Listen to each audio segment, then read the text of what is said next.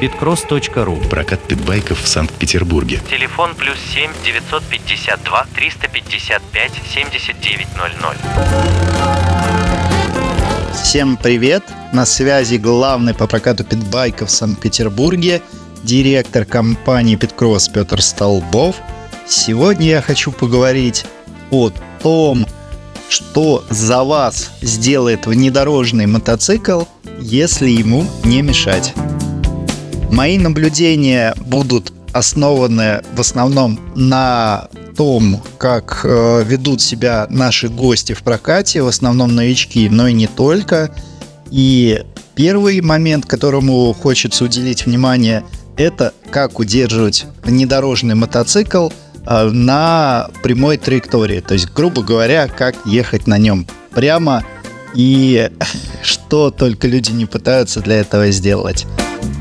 Часто, когда человек садится первый раз на мотоцикл, начинается э, силовое давление, силовые упражнения, то есть сжимаются руки, человек резко рвет газ, он пересиливает кисти рук для того, чтобы не чувствовать сцепления, а когда начинается, и человек все же тронулся, когда начинается езда по прямой, то она происходит в любой траектории, только не прямо по прямой.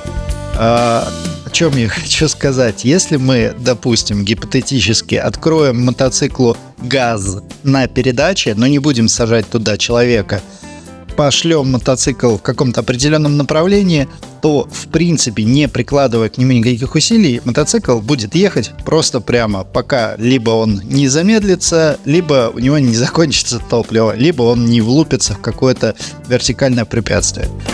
То есть э, часто мы работаем с новичками и даже не с новичками, а над тем, чтобы они расслабляли свои руки и начинали что-то чувствовать а потом, когда уже идет прямолинейное э, движение, переставали выруливать, поворачивать сильно руль, наклонять, болтать мотоцикл. То есть чувствовать, как мотоцикл сам везет тебя вперед по прямой линии. Второй момент, который часто смущает уже далеко не новичков, это съезд э, с ровной тропинки или дороги колею, то есть в углубление, которое э, расположено вдоль нашего движения. И какой тоже я реакции только не наблюдал, когда человек туда снесло. Ну, по сути, снесло тебя, снесло. Ты едешь по донышку колеи, пока она не закончится. И если тебя начинает разматывать, а скорее всего тебя разматывает по той причине, что ты начинаешь там выруливать и пытаться э, телом этому еще помогать. Э, колесо переднее начинает стукаться об борта колеи, и, э, как правило, все это заканчивается падением э, или вылетом из колеи, становлением мотоцикла поперек и также падением. По сути, здесь нужно сделать то же самое. Просто немножечко оттянуться на мотоцикле – расслабиться, практически не держать руль, посмотреть, как мотоцикл хочет по этой колее ехать и не мешать ему это сделать. Сто пудов вы не упадете. Третий момент, который смущает, наверное, вообще всех.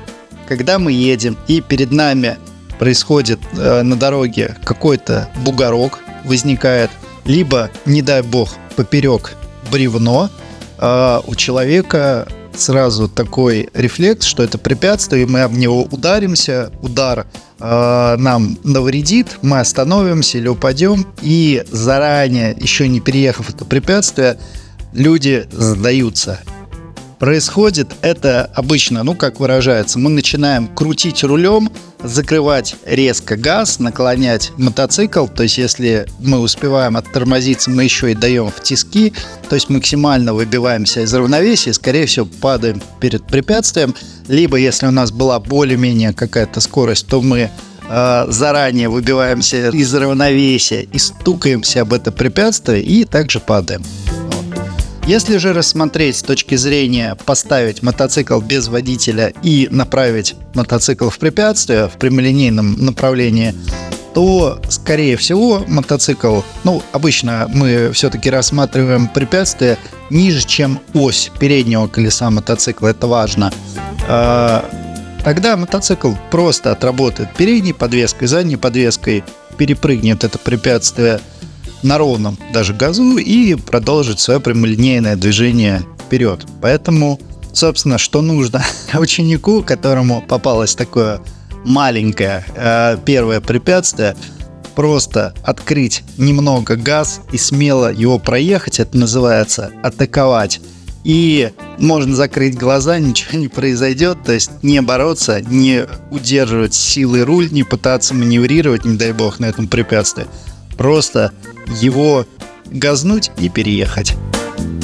А еще, кстати говоря, это вот из гоночной практики, а, когда мы э, ездим и трасса расположена кругами, там на этой трассе лежат поперечные бревна, бывают большие, бывают поменьше. И когда ты едешь первый круг, то все нормально, перед бревнами ровная площадка заезда, чтобы их перепрыгнуть. На втором круге перед каждым более-менее большим бревном нарыто. Нарыто причем так, что туда можно усадить мотоцикл практически по сиденье. Но почему это происходит? По той же самой причине, что новичок, подъезжая к бревну, утыкается в него передним колесом, глохнет, не понимая, что если ты уже уткнулся в препятствие, и у тебя нету там даже 30 сантиметров разгона перед ним, что ты уже все в нем в упоре, это как толкать стену гаража, ты его не переедешь. Поэтому разгон все-таки важен, это надо учитывать. Ну и люди стоят и роют, как э, мотоблоком огород своей бабушки в деревне. Поэтому получаются вот такие ямы, которые на втором круге приходится объезжать. Так что, друзья, не мешайте мотоциклу ездить, катайтесь, совершенствуйте свою технику, практику эндуро, получайте от этого удовольствие. Это был главный по прокату питбайков в Санкт-Петербурге, директор компании Питкросс Петр Столбов. Услышимся на Моторадио. Bitcross.ru Прокат питбайков в Санкт-Петербурге. Телефон плюс 7 952 355 7900.